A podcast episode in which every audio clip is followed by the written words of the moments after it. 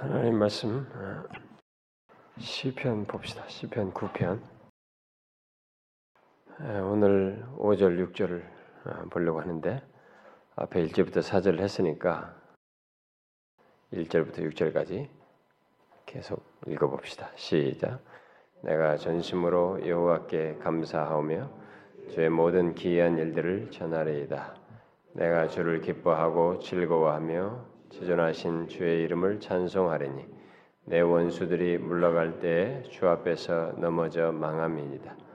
주께서 나의 의와 송사를 변호하셨으며 보좌에 앉으사 의롭게 심판하셨나이다. 이방 나라들을 책망하시고 악인을 멸망하시 그들의 이름을 영원히 지우셨나이다. 원수가 끊어져 영원히 멸망하였사오니 주께서 무너뜨린 성읍들을 기억할 수 없나이다. 이방 나라들을 책망하시고 악인을 멸하시며 그들의 이름을 영원히 지우셨나이다. 원수가 끊어져 영원히 멸망하였사오니 주께서 무너뜨린 성읍들을 기억할 수 없나이다.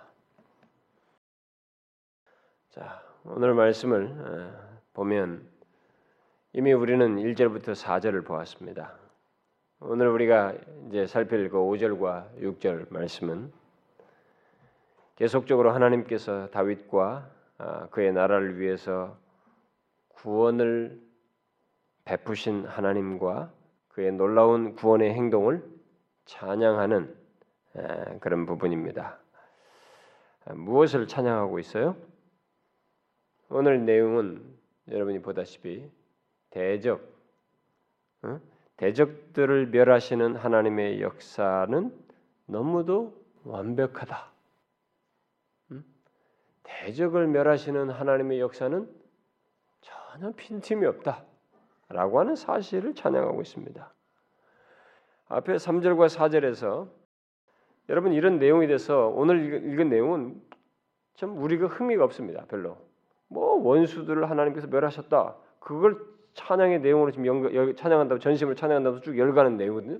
이게 뭐 나와 직접 관련이 없는 것 같아요. 근데 여러분 잘 생각해요. 이게 이 시편 기자가 이런 고백을 했을 때 이런 고백 속에서 이랬다고 하는 현상 자체를 말하는 것이 아니고 하나님을 발견 이런 내용 속에서 발견한 하나님을 얘기하고 있다는 것을 잊지 말아야 됩니다. 그러니까 우리가 성경에서 항상 볼 때 우리의 경험 세계 속에서 어떤 일이 벌어져도 결국 하나님이 뜻하시는 것은 하나님을 발견하는 것이에요. 하나님을 알게 하는 것입니다. 아 이런 측면에 또 이런 것이 하나님은 또 이렇게 하시는구나 이런 부분에서 치밀하시고 하나님을 알아가도록 하는 내용들이에요.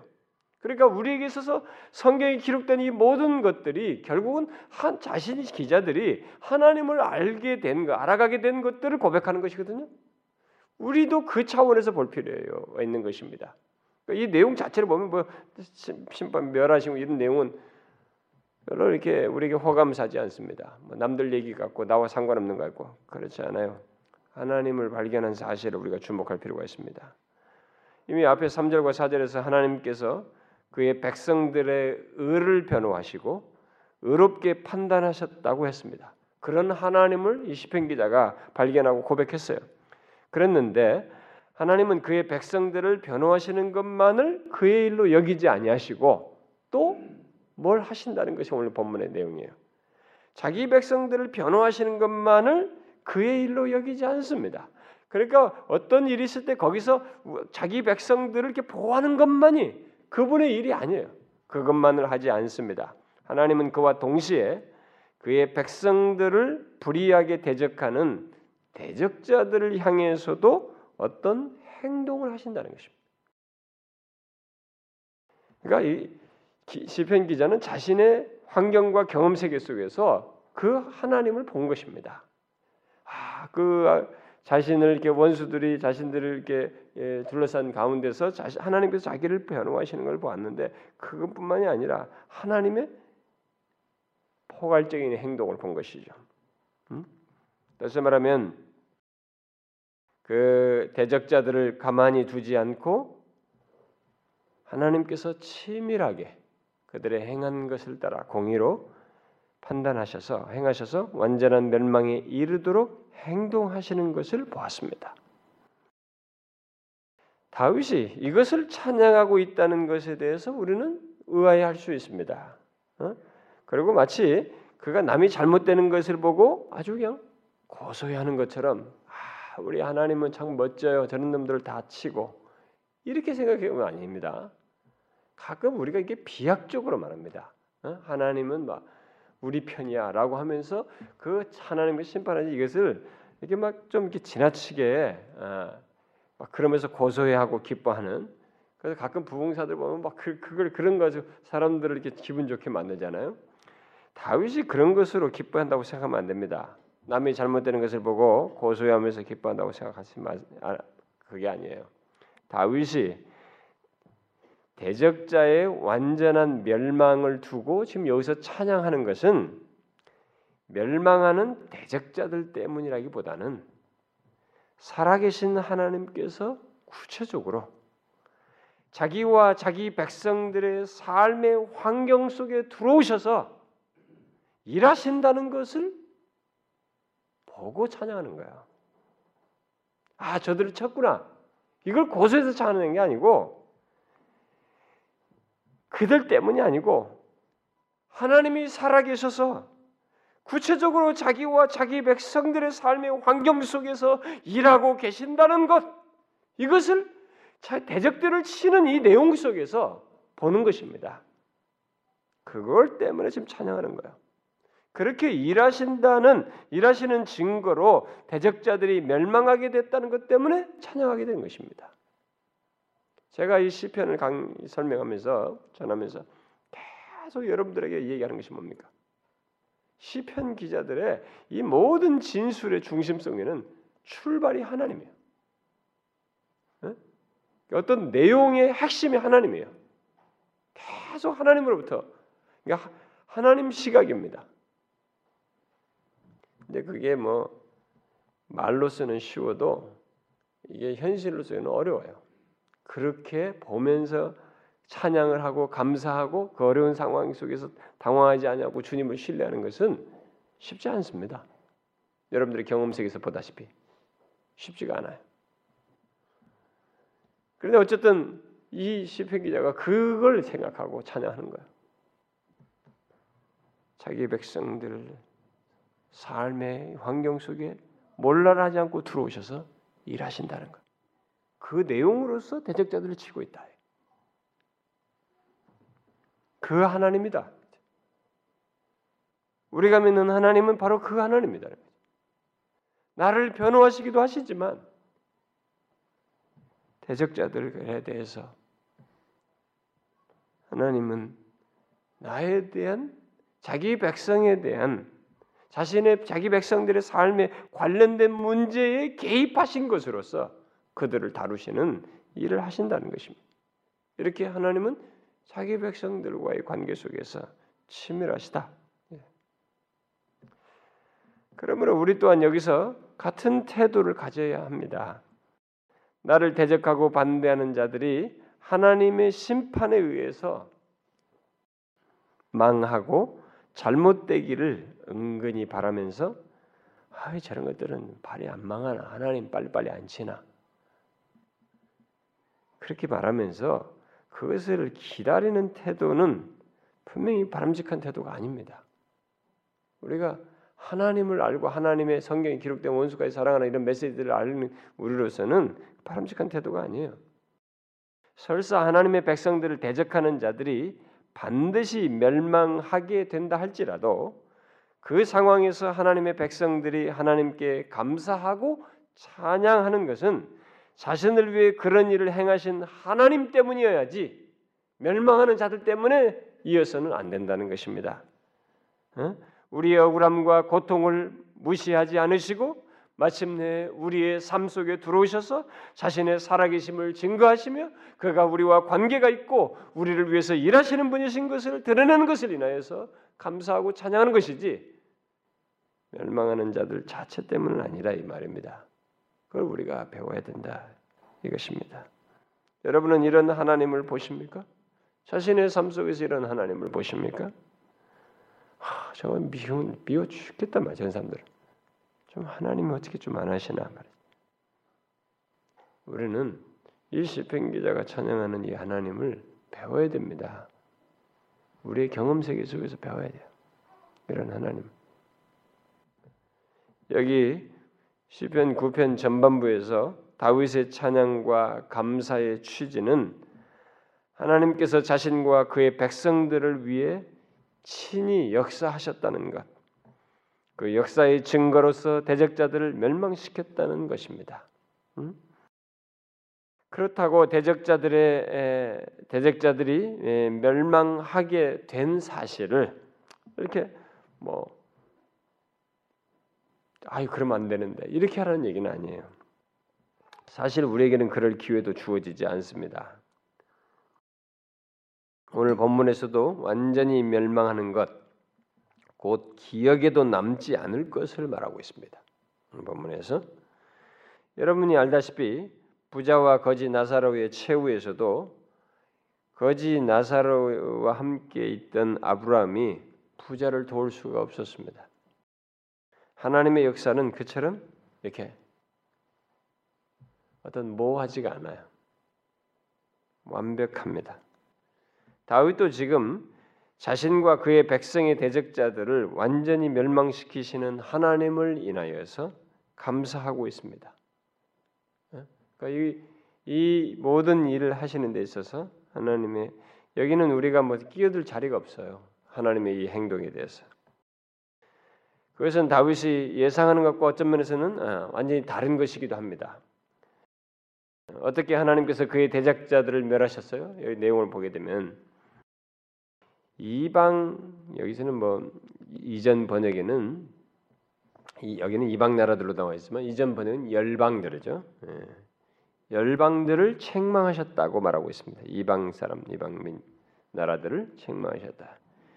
여기 어, 각 동사에는 예, 이 히브리 동사에는 하나님을 나타내는 인칭 대명사가 다 있습니다. 포함되어 있어요.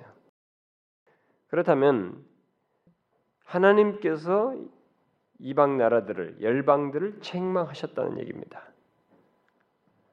여기 하나님의 책망, 하나님의 꾸짖음은 우리 인간에게는 상상할 수 없는 내용들을 내포합니다. 그러니까 우리는 가끔 그런 생각을 하잖아요. 어떤 일 때 우리가 좀 불, 뭐, 뭐, 이게 납득이 안 되는 상황들이 있을 때 아, 이게 누가 이게 불의하게 자기를 대했을 때 네, 그런 것에 대해서 우리가 종종 아, 생각을 하지 않습니까? 하나님은 이 하나님께 뭐 기도한다고 해서 당장 될 것 같지도 않고 어, 그래서 우리는 그냥 우리 쪽에서 빨리 어떤 수를 써가지고 이렇게 수단 방법을 쓰고 예, 공격의 방법을 쓰고 말이죠. 이게 통해서 어떻게 몰아세우고 이렇게 사람을 이렇게 협공해서 곤경에 처하게 하려고 하고 하나님께서 뭐 하나님이 어떻게 하시는 이런 것은 뭐 기대도 하지 않고 그건 뭐 별로 효과도 없다 뭐 이렇게 생각하는 성향이 있지 않습니까?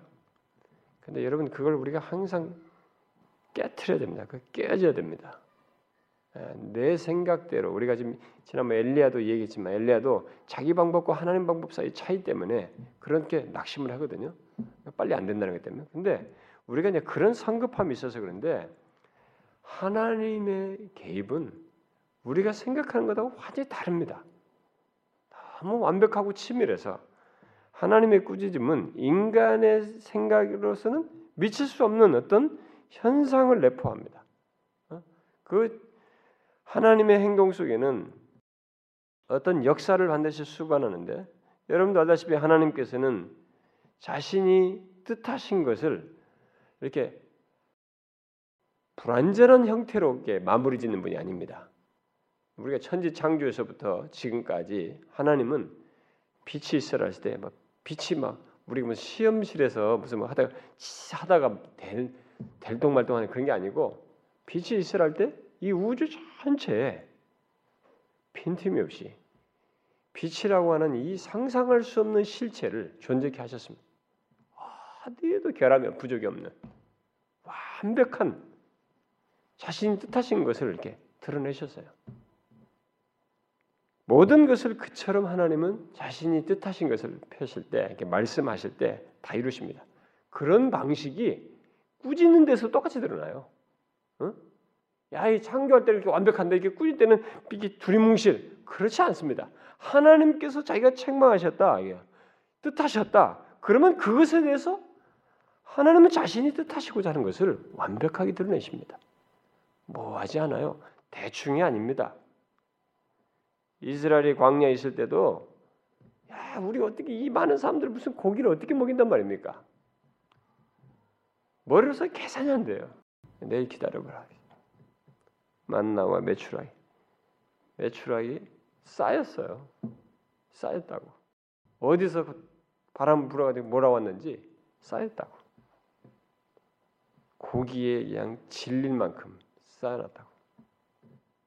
말씀하셔서 그래요. 그가 어? 하나님께서 말씀하심을 우리게 된 것입니다. 그래서 당사자들은 입이 딱 벌어지면서 말씀하신 대로 다 된 거예요. 여기 뭐 부족함도 없는 게 아니야. 자기가 말씀하신 그대로 다 됐어요. 인간의 현실 속에서 보이시는 것도 다 돼. 우주 만물이라는 큰 덩어리를 두고도 하실 때도 그렇게 그렇지만은 우리 개인의 삶에서도 하나님께서 어떤 것을 뜻하시고 말씀하시면 여기는 뭐 하지가 않아요. 빈틈 있는 게 아닙니다. 치밀하고 완벽합니다. 그러니 하나님 백성들의 삶 속에 들어오셔서 그 삶의 현장에서 일하시는 가운데 그 대적자들을 책망하실 때 대충이 아니었어요. 그것은 굉장한 것을 정말 하나님이 빈틈없이 행하시는 그 놀라운 일을 내포했던 것입니다.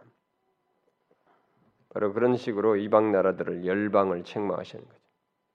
그러자 거기에 당연히 하나님께서 행동하시는 행동하심으로써 있게 되는 그 현실이 그들 가운데 있게 됐죠. 그 하나님의 꾸짖음이 얼마나 강력했던지 그 대적들은 힘을 잃을 정도로 사실상 그들은 현장에서 사라졌습니다. 완전히 멸망하였어요. 그리고는 영원히 사라져 버렸습니다. 그걸 지금 본문이 얘기하는 사라져 버렸어요. 그들의 이름을 영원히 지우셨나이다. 하나님께서는 대적자들의 이름을 영원히 이전 번역대로 말살시켜 버리셨어요. 이것은 아마 역사적으로 이게 추적해 보면은 이스라엘을 대적한 가난 족속을 말할 것입니다. 그러니까 가난 족속을 생각할 수 있습니다. 가난 족속은 뭐 무슨 족속 무슨 족속 사라졌잖아요. 좀 있다가 사라져 버렸어요. 그리고 이스라엘 전 역사와 관련해서 말하자면 아말렉 족속이에요. 아말렉 족속을 반드시 없애겠다 하죠. 없애버렸어요. 아주 집요하게 끈질기게 따라붙어가지고 이스라엘 괴롭힌 그 아말렉을 결국 그렇게 하지 않습니까? 그래서 그들은 다시 일어서지 못했습니다. 그들은 역사의 무대에서 사라졌어요. 뭐 지금 누가 아말렉이라는 나라를 어디 세계 지도상에서 무슨 우리가 국가로서 말하지 않습니다. 우리가 그와 같습니다. 지금 여기서 말씀하신 거예요. 이게 책망하신 데서도 자신이 하신 것에서 이게 빈틈이 없어요. 우리는 여기서 다시 한번 이 기자가 왜 이렇게 놀라워하면서 하나님께 찬양하는지를 발견하게 됩니다. 하나님께서 꾸짖으셨을 때 한 족속과 나라가 완전히 사라졌어요. 영원히 그 이름이 말살되게 하셨다는 것입니다. 여러분 우리는 여기서 잘 기억해야 됩니다. 아무리 대적자들이 어떤 능력을 가지고 있고 그 수가 많다 해도 중요한 것은 하나님이셔요. 하나님께서 이렇게 말씀하시면 자신이 뜻하시면 책망하시면 그걸 꺾으시는 것입니다. 제왕들이 제국들이 그렇게 해서 꺾였던 거 아니겠어요? 구약의 역사 속에서. 그래서 항상 중요한 것은 우리의 눈은 항상 현상 쪽으로 가 있습니다. 이건 뭐 제가 누누이 얘기지만 우리는 여기 이거 이거 씨름하다 죽는 것 같아. 계속 마음은 현상에 뺏기고 하나님을 못 보는 거야. 이쪽에 더 많이 보다가 하나님을 조금 보던가. 나중에서 여기 대부분 빠지다 나중에서 보던가. 이걸 쌓여서 씨름하다 가는 것 같아. 성숙해지면 성숙해질수록 시편 기자처럼 아무리 상대가 강력하고 이들이 능력이 탁월하고 뭐 아무리 놀라웠다 할지라도 중요한 것은 하나님인 줄 알고 하나님을 바라보는 거예요. 그 하나님을 그래서 발견하고 찬양하는 것입니다. 음? 아무리 이들이 큰 능력을 가지고 수가 많아도 그게 중요한 게 아니라는 것입니다. 하나님이 중요하다는 거예요. 하나님께서 그들에 대해서 어떻게 하시는가가 중요한 것이에요. 만일 그가 하나님께서 꾸짖으시면 민족 제체, 전체가 영원히 도말될 수 있는 거예요. 민족 전체가 한 가정도 그래 될 수 있어요. 하나님 시편 기자가 이 하나님을 발견하고 놀라워하는 것입니다. 여러분은 이런 하나님을 삶 속에서 발견하십니까? 이 하나님을 믿으십니까? 하나님께서 바로 그런 일을 그의 백성들을 위해서 하신다는 것을 여러분들이 믿느냐는 것입니다. 하나님은 자기 백성들을 위해서 이렇게 하십니다. 치밀해요. 아, 우리는 아니다. 우리 생각과 다를 뿐이에요. 하나님 편에서는 자신 뜻하신 걸 치밀하게 하고 있는 거예요. 이런 내용이 우리 자신에게서도 시편 기자처럼 찬양의 내용이 되고 이런 일로 인해서 발견 현상이 잘 됐고 풀린 것을 가지고 발견하지 말고 그렇게 하신 하나님을 발견하는 것 그래서 그 하나님께 찬양하는 것 이것이 우리에게 있는가를 볼 필요가 있어요. 우리가 그런 걸 배워야 되는 것입니다. 이 시편에서 뭘 배우겠어요? 시편 기자가 발견한 하나님을 배우는 것입니다.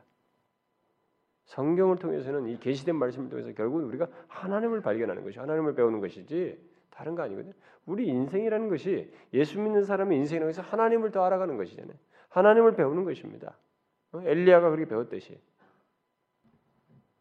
사실 우리들의 인생 경험 속에서 보면 이 시편 기자로 비춰 보면은 한꺼번에 대적자들이 많이 덤비게 되면 이그 외면상으로는 자기가 감당할 수 없는 이 대적자를 덤빌 때 상대적으로 자신은 나약해 보이고 그래서 이제 모든 것이 끝장날 것 같고 전체가 다 그들의 것이 될 것처럼 여겨지지만 그렇게 보여지지만 그래서 두렵기만 하지만 이 기자가 여기서 확인한 것은 확인하고 말하는 것은 아무리 상대가 이 두렵게 할 만큼 우리를 덤빈다 할지라도 지금 결론을 보면 하나님께서 제거하심으로써 그들이 멸망하게 된다는 것입니다. 하나님 편에서 이 일을 하고 계시다는 겁니다. 그러니까 우리 삶에서 계속 못 보는 게 그거예요. 하나님의 이런 일하심을 못 본다는 거예요. 그 시편 기자가 그걸 얘기하는 거예요. 그들의 멸망이 반드시 온다는 거예요. 그들이 당장 내 앞에서는 나를 삼킬 것 같지만 하나님께서 자기 백성들의 삶 가운데 오셔서 일하시기 때문에 그들에 대한 하나님의 판단이 있게 된다. 멸망이 있게 된다. 그들의 멸망이 어느 정도이냐면 그들의 자취조차도 찾아볼 수 없이 될 날이 오고야 말 것이라는 것입니다. 원수가 끊어져 영원히 멸망하여 싸우니 주께서 무너뜨린 성읍들을 기억할 수 없나이다. 지나는 사람들이 식별할 수 없을 정도로 뿌리가 뽑힌 도시들이 되고 말았다는 것입니다. 어? 이거 뭐가 있었나? 제가 이제 지난번 이스라엘 가가지고 보니까 옛 성읍 뭐 라기스 무슨 옛 성읍 거기가 성읍이 뭐 라기스 성읍이 큰 성읍이 있었다는데 여리고 성이 있었다는데 지금은 없어. 뭐가 뭐가 된 거야? 그냥 무너진 조그마한 돌담이나 있는 거야. 우리는 상상이 할 수가 상상이 안 되는 거죠. 우리 뒷 사람들은 여기 뭐가 있었나? 그 얘기예요 지금. 주께서 무너뜨린 성읍을 기억할 수가 없는 거야. 그 토양 땅 무너진 흙더미 위에서는 여기가 얼마나 화려한 성읍이 있었는지 알 수가 없다는 거예요.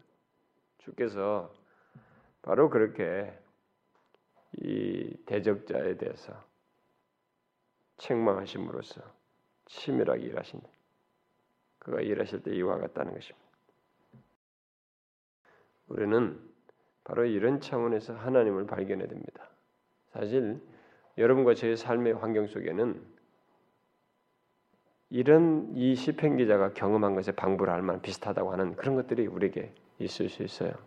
근데 그때마다 우리 자신들을 테스트해 보면 좋은데요. 혹시 뭐 여러분들이 뭐 소위 QT 노트 쓴다든가 뭐 이 경건 일기 같은 거 쓰는 사람이 좀 한번 자기가 쓸 수만 있으면 참 제가 몇 번 써보려고 하다가 실패하고 써보고 실패했지만은 제가 조지 피트빌릭이나 뭐 이런 사람들이 앞서간 사람들 일기를 보면서 야 나도 한번 써보고 싶다 몇 번 시도 못 해봅니다만 그걸 만약에 우리가 그때 그때마다 상태를 솔직하게 다 마음에 써놓고 이렇게 남겨놓는다면 아마 우리가 굉장히 많이 발견하게 될 거야. 아, 우리 자신들이 과연 이런 경험 속에서 내가 어, 나의 대적들 둘러싸여 있는 이런 현실의 답답함들, 무게, 나를 이렇게 둘러싸고 있는 것들에 얼마나 내가 함몰되어 있는가? 아니면 거기서 내가 눈을 떼서 정말 이 사람처럼 하나님이 이렇게 하실 것을 믿고 그 가운데서 하나님을 보는가? 근데 놀랍게도요, 조지 윌트필드나 뭐 이런 사람들의 뭐 일기들 보면은 로터푸드도 그렇고 이 사람들 보면은 참 우리가 충격을 받습니다. 하나님을 발견해요. 자신들을 둘러싼 많은 그 위협 앞에서 하나님을 발견합니다. 로터푸드는 감옥에서 나오지 않습니까? 하나님을 발견해요. 우리가 이런 경험을 한번 자기 자신들에게 돌아볼 필요가 있어요. 그래서 그렇게 하시는 하나님, 나의 삶 속에 들어오셔서 이렇게 치밀하게 하시는 하나님을 우리가 발견하고 그분을 감사할 수 있고 전심으로 있고 찬양할 수 있는 그게 우리에게도 돼야 된다는 거예요. 이런 것에 이해가 없으면 됐는지 안 됐는지 아, 하나님은 항상 우리에게 뭘 하시는 분이야 두리뭉실 넘어가게 되면 하나님과 나에 대한 이 친밀함이 증가가 되지가 않아요. 여러분 아이와도 자기 자식과도 그렇잖아요. 이게 뭐 교감이잖아요. 내가 아이 자기 자기를 위해서 뭘 신경을 쓰는지 해주는지 반응도 있어 보세요. 이게 교감은 인격체는 교감 속에서 증폭되는 것입니다. 하나님과 우리 사이도 그래요. 그래서 하나님이 우리에게 내 마음을 달라는 거야. 이거 전심으로 찾는 거예요. 만날 만때를 찾으라. 계속 우리 그런 주문을 하는 거예요. 그건 왜냐면 인격적인 교감 속에 친밀함을 갖기를 원하셔서 그래요. 왜 하나님을 질투 하나님이라고 합니까? 어? 그건 좀 묘사가 이상하잖아요. 하나님은 그걸 원하기 때문에 그렇습니다. 그래서 우리 자신이 그것을 좀 발견해야 돼요. 삶 속에서. 발견하면 발견할수록 우리가 하나님께 이 사람처럼 대적들로 둘러싸인 가운데서도 대적을 대한 하나님의 행동을 보시면 보면서 하나님께 감사하고 찬양할 수 있는 것입니다. 지금 우리는 우리 현실적으로 개인적으로도 그렇지만은 이 나라 안에서도 그렇고 뭐 우리는 북한이라는 나라도 있고 뭐 그렇습니다만은 사실 하나님의 시각에서 보면은 이 시편 기자가 고백한 것 같은 이런 일은 금방 뒤따라 있을 거예요. 우리가 뭐 북한이라는 나라가 그렇게 연구하지는 않을 겁니다. 예, 거기서도 하나님은 어, 자신이 책망하시고 어? 거기서 그들을 일종의 악한 자들을 끊으시고 어떤 일을 하실 거예요. 사실 그래서 우리는 이 현상을 보면 막막하지만은 그 일하시는 하나님, 특별히 자기 백성들과의 관계 속에 있는 자들을 관계 속에서 그 공의로 행하시는 하나님을 보면 우리는 굉장히 자유할 수 있습니다. 굉장히 위로 얻을 수 있어요. 답답함에서 자유할 수 있습니다. 신앙은 그거예요. 그것을 갖는 것이 신앙이에요. 그냥 뭐 어려울 때마다 막 주문하듯이 한번 해보고 또 괜찮으면 좀만 괜찮으면 다 잊어버렸다가 좀 어려우면 그때마다 막 주문해서 하나님 찾고 이게 신앙 아니에요. 그건 기복적이고 저기 우상 숭배자들이 하는 얘기고 우리는 그렇지 않아요. 기억하십시오. 하나님께서 그의 백성들을 위해서 행하시는 심판은 철저하고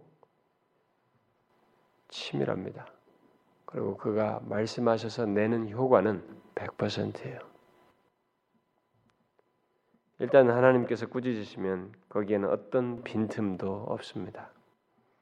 아예 역사에서 기억도 되지 않을 정도로 영혼이 사라지게 된다고 하는 이렇게까지 뜻하셨을 때 그런 일이 벌어진다는 것. 그리고 이때 이렇게 말했는데 우리는 역사적으로 지금 지나서 알잖아요. 그렇게 돼버려요. 됐어요. 우리의 삶 속에서 이렇게 하시는 이게 자기 백성과의 관계, 다윗과의 관계 속에서 이렇게 하고 있단 말이에요. 그러니까 우리의 우리와의 관계 속에서 이렇게 하시는 하나님을 알아야 된다. 이 하나님을 발견하는 거죠. 이 하나님을 우리가 삶 속에서 배워야 되는 거예요. 발견하고 이 하나님을 이 사람처럼 아 발견하니까 너무 말할 수 없이 그분께 대한 감사의 마음이 생기는 거예요. 그래서 전심으로 감사하는, 기뻐하고 즐거우면서 감사한다. 그래서 항상 우리의 모든 경험 속에서 힘들고 어렵고 고통스럽고 문제 많고 이런 것을 넘어서서 이 상황 속에서 우리 가운데 들어오셔서 일하시고 뭔가를 하시는 하나님을 발견하는 거죠. 그분을 알게 되는 것. 그분이 어떤 모습으로 나에게 나타나는지. 나를 옹호하시기도 하시고 자비롭게 반대로 저기를 공의롭게 하시는 우리에게 다가오시는 하나님을 다양하게 우리가 발견하게 되고 경험하게 되는 거죠.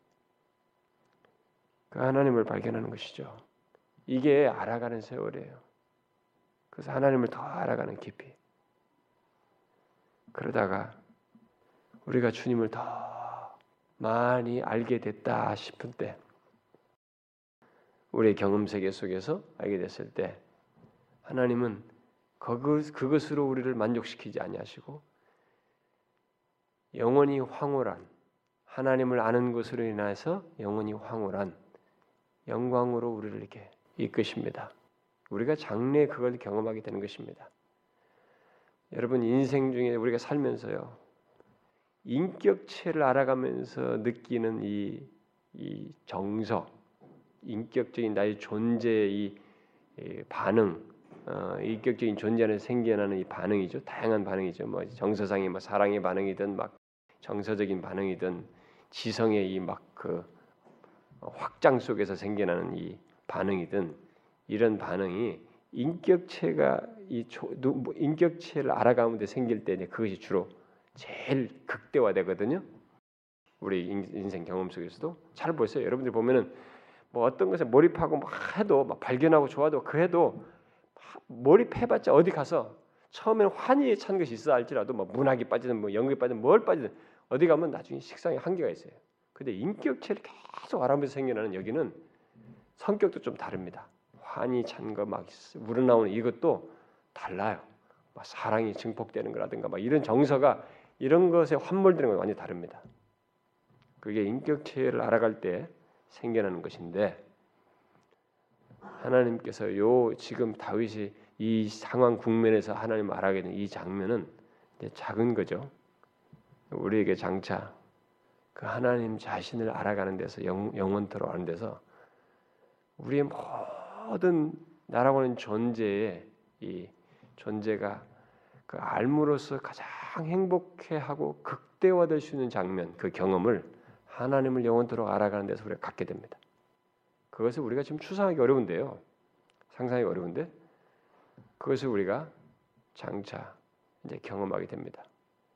그래서 성경은 처음 자기 자신을 하나님께서 계시하실 때부터 인간이 하나님을 알 때 가장 행복해하는 것, 가장 만족 만족하는 것, 그걸 보여주는 거예요. 타락한 이유도 마찬가지예요. 네, 그것의 완전한 상태로 결국 회복하는 것을 얘기하는 것입니다. 그러니 자신이 경험하는 것 속에서 환경 속에서 눈에 보이는 것만 상황과 문제만 보지 말고 거기서 하나님을 알기를 구하십시오. 예? 우리에게 나타내 보이시는 하나님, 나를 옹호하시며 나와 관계된 자들의 삶 속에 개입하셔서 우리 삶 속에서 일하시는 하나님을 발견하라는 것입니다.